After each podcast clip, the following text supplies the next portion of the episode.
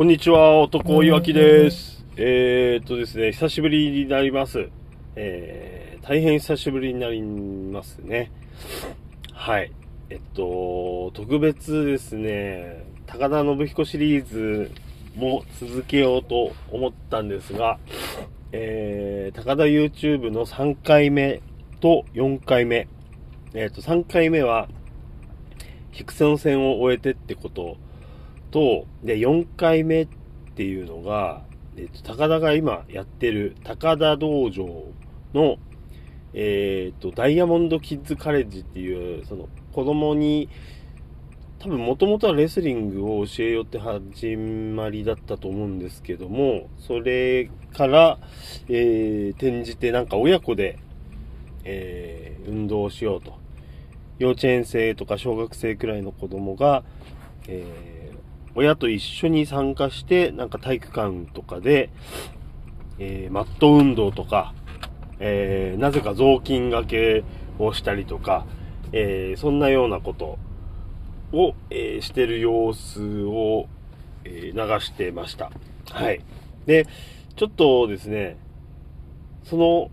第3回とそのダイヤモンドキッズカレッジが僕にとってそこまでのインパクトではなかったので、えー、ちょっと特別そんなに言うことがなくなっちゃったんですけども、えー、ひょんなことからですね、えー、まあツイッターで僕が発してることってほとんどプロレスの内容なんですけども、えー、まあ、なんかその高田の話、えー、とっても、あのー、まあ、今のこともそうなんでしょうけど、えー、プロレスの歴史にとっても詳しい方がいらっしゃって、で、えー、まあ、ちょっと一つの事柄に対しても僕とはちょっと違った角度で、えー、見られてる方がいまして、えー、とっても勉強になるなと思いまして、あの、その方とね、いろいろ高田に関するやりとり、えー、させてもらえたのがすごい、えー、楽しかったです。はい。えー、いつもお世話になってるなと勝手に思ってる方です。えこういうことだけでもツイッターとかやってみて、えよかったなと思います。え日々ね、別の、その高田関係じゃなくても、あのほっといてもね、プロレスの新しい情報もそうだし、昔の情報も入ってくるんでね、えー、うん、とっても楽しいです。はい。で、まあ、高田に関してはその辺で置いといて、えー、とですね、ちょっと前にも触れたかもしれないんですけども、このポッドキャストではまだだったかな。あの、えー、僕もついにね、鬼滅の刃をね、えー、見ちゃったんですね。あのー、Amazon プライムで、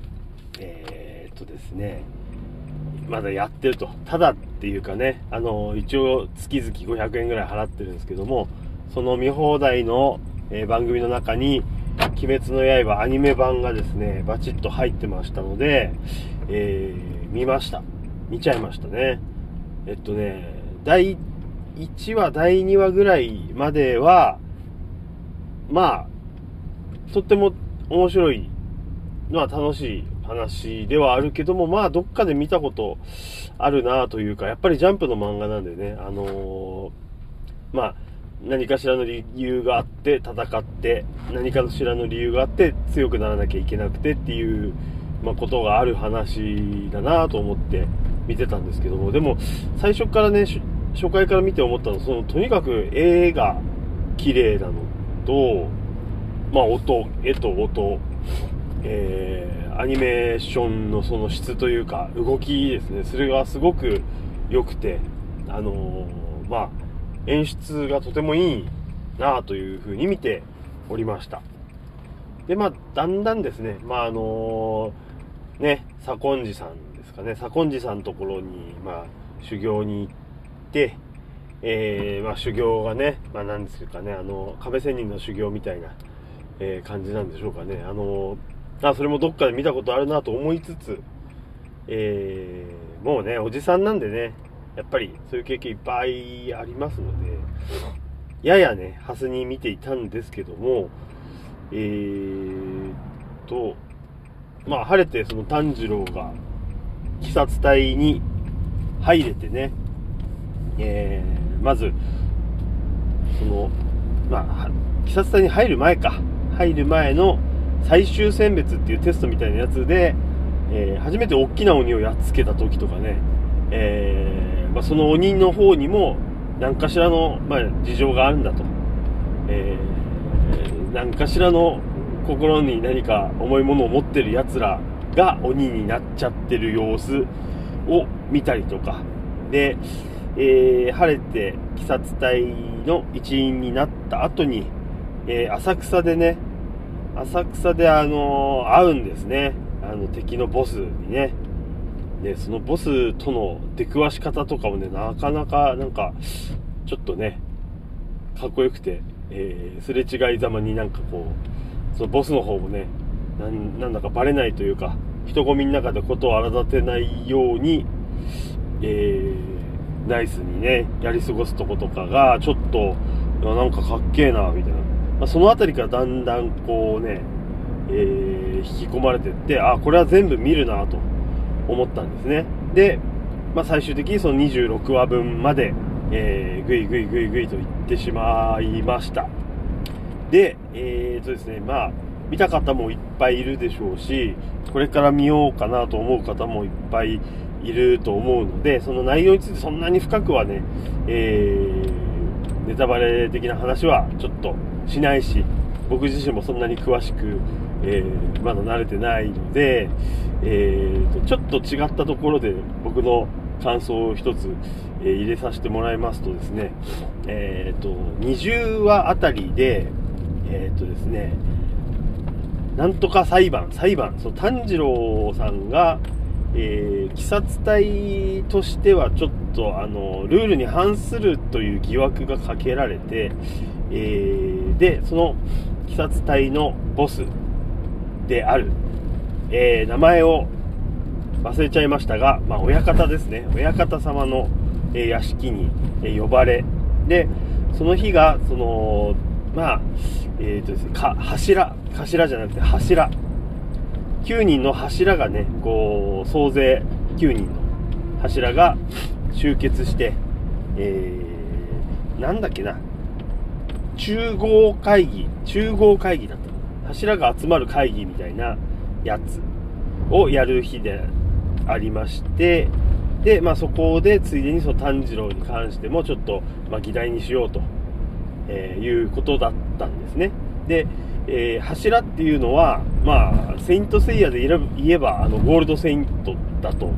思うんですよね、あのー、僕らの世界の、え、ボスですね。ボスたち。はい、えー、第2次 UWF で言えば、えー、前高山なんだと思います、えー、安城宮と中野から見た前高山なんじゃ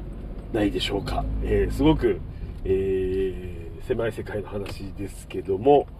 えー、そんな前高山クラスの、えー、新人から見ればもう本当に目の上のじゃないやえー、雲の上の存在が9人集まって、で、えー、まあ、その人たちがね、いろいろ、各々意見を言っていく。で、許せないだとか、まあ、ちょっと事情はあるだろうなとか、ちょっと、えー、優しい感じ出してみたりとか、まあ、大体がね、あの、厳しめの意見だったんですけれども、えーとですね、その柱っていうのが、その鬼殺隊の中でもですねすごくあのキャラが立ってるというかあのまあそれぞれに属性みたいなものを持っていて、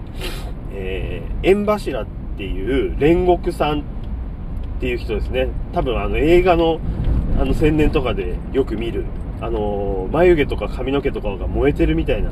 あの見た目の方とか縁柱炎ですね。とかあとは、なんだっけな、あの、岩柱？岩柱？えー、織田無道とか新崎人生みたいな感じの、えー、方。すごい、あのー、炭治郎ね、かわいそう、かわいそうっつって、かわいそうか、かわいそうか、つって言う方。かわいそうだからぶっ殺してあげよう、みたいな感じの方とか。えー、さらに恋柱っていう、えー、と名前まで忘れちゃったんですけど髪の毛はピンクと緑で、あのー、女の人なんですけどもその巨乳をですね、えー、ボタンの服のボタンの真ん中がちょっと飛んじゃったみたいな感じでパカッと開いて、え巨乳が見えてる方とか、えそれからなんだっけな音柱なんとかさんっていう 音柱のなんとかさんはとにかく派手なことが好きでですねとにかく派手にやろうぜと。地味なもんはつまんねえんだよっていう方がいたりとかまあそんなようないろいろな方が、えー、いるんですね。でえっとですねみんな一応その、えー、鬼殺隊の大服ってやつがあって学ラン上は学ランで下がなんつうんですか日課ポッカで、えー、ふくらはぎのあたりだけこう絞ってあるみたいな、えー、格好で、これはなかなかかっこいいんですね。好きなんですけど、僕も好きなんですけど、えー、その上にですね、いろんなこうデコレーションがされてるんですよね。えー、その縁柱のね、あの煉獄さんはとにかくもう炎っぽい燃えてる感じなんで、もうパッと見は普通の、えー、鬼殺隊の、えー、一般の人たち、えー、セイントセイヤでいうところの増票とはもう訳が違うし、えー、さっきの新崎人生のね、あのー、まあ、すごい巨体と、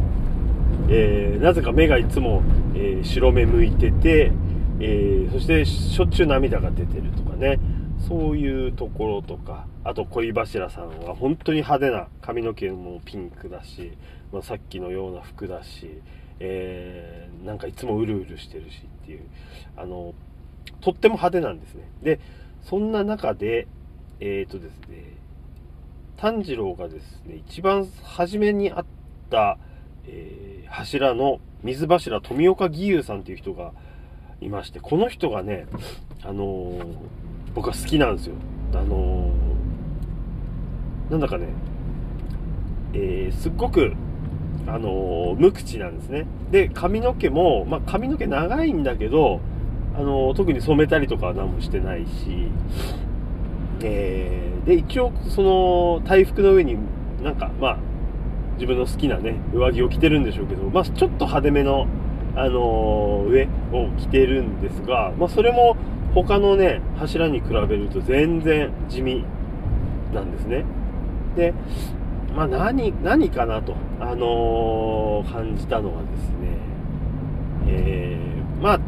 その鬼殺隊の、まあ、炭治郎をはじめとした、えー、1年生、2年生あたりになる人たちってやっぱり、あのー、ヤングライオンなんですよね。あのー、基本的にも炭治郎、伊之助、えー、そして善逸っていう、その、まあ、3人はいつも一緒に行動してる、えー、人たちなんですけど、それ以外にもいっぱい、その、えー、鬼殺隊の、えー、ヤングライオンたちいるんですけども、ヤングライオンはね、やっぱ基本的にその大服、黒一色の地味な大服で、えー、みんな似たり合ったり髪型、そして顔、という感じでね、えー、ヤングライオンであり、えー、セイヤーの増票のような、えー、まあ、地味な格好を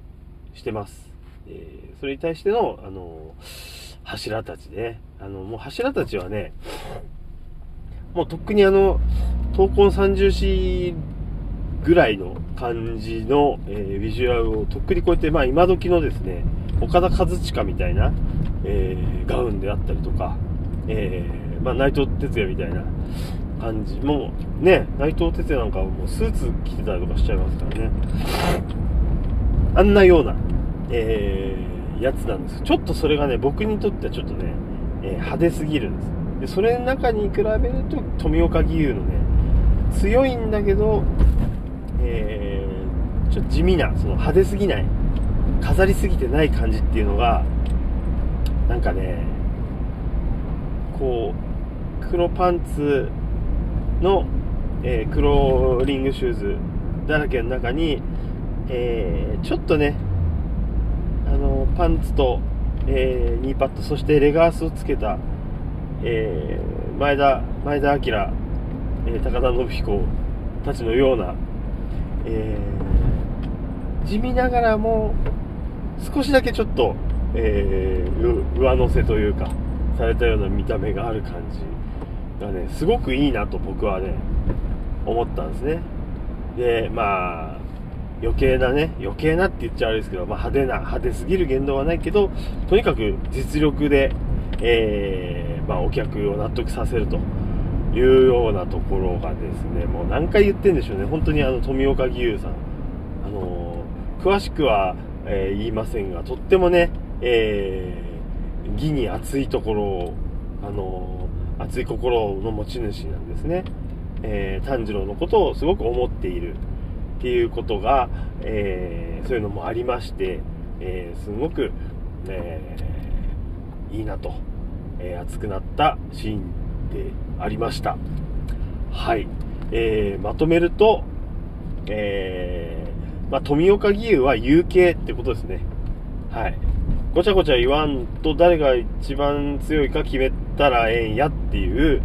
タイプと思います。ほんとごちゃごちゃ言わないんで、えーまあ今出てる人たちの中では僕はこういうタイプが、えー、好きですと。はい。ただまだ、えー、アニメの26話っていうのは、原作の漫画でいうところのなんだ5巻か6巻あたりっていう話なので、えーと、ま、またね、映画見に行けるかわかんないですけど、映画があって、まあその先全然あるらしいです。えー周りにいる人たちね、職場の人たちがね、ちょっと見始めたっていうとね、なんかね、言わんでいいのに言っちゃったりするんですよね。あの人が、えー、P だとか、この人が P だとか、あのー、すごい言ってき、えー、そうなので、えー、とね、あのー、まあそれもいいか、少しくらいはね、と思いながらも、はい、えー、今時の話題についていけつつ、うん、まあでも無理なくついていけたというか、ちゃんと面白がって見られたので、うん、良かったですね。僕、ハリー・ポッターも見れなかったし、スター・ウォーズも途中で寝ちゃうし、あのー、ワンピースなんかほんと1巻で終わっちゃったし、あのー、それぐらいね、そんな乗れなかったんです。スラムダンクも見てないしね。なんですけど、えー、鬼滅の刃は僕にはハマりましたということでした。はい。えー、続きを楽しみにしております。はい。さらにお出かけもしづらくなってきたので、えー、なんですかね、家の中で楽しめることとか、えー、家族だけでね、外でなんかやることとかを考えていくしかないですね。はい。そんな日々でした。はい。えっとですね、今回はちょっとあのドライビングになってしまいましたので、声が遠くなってると思います。なんか携帯を機種変したら、あのちょっとマイクの性能が若干違うみたいで、えー、声がちっちゃめになっちゃってると思いますが、えー、今この瞬間ね、言いたいことを言う、喋りたいことを喋るというのが、えー、僕のスタイルですので、えー、ご容赦ください。はい。えー、それでは皆様、良い週末を。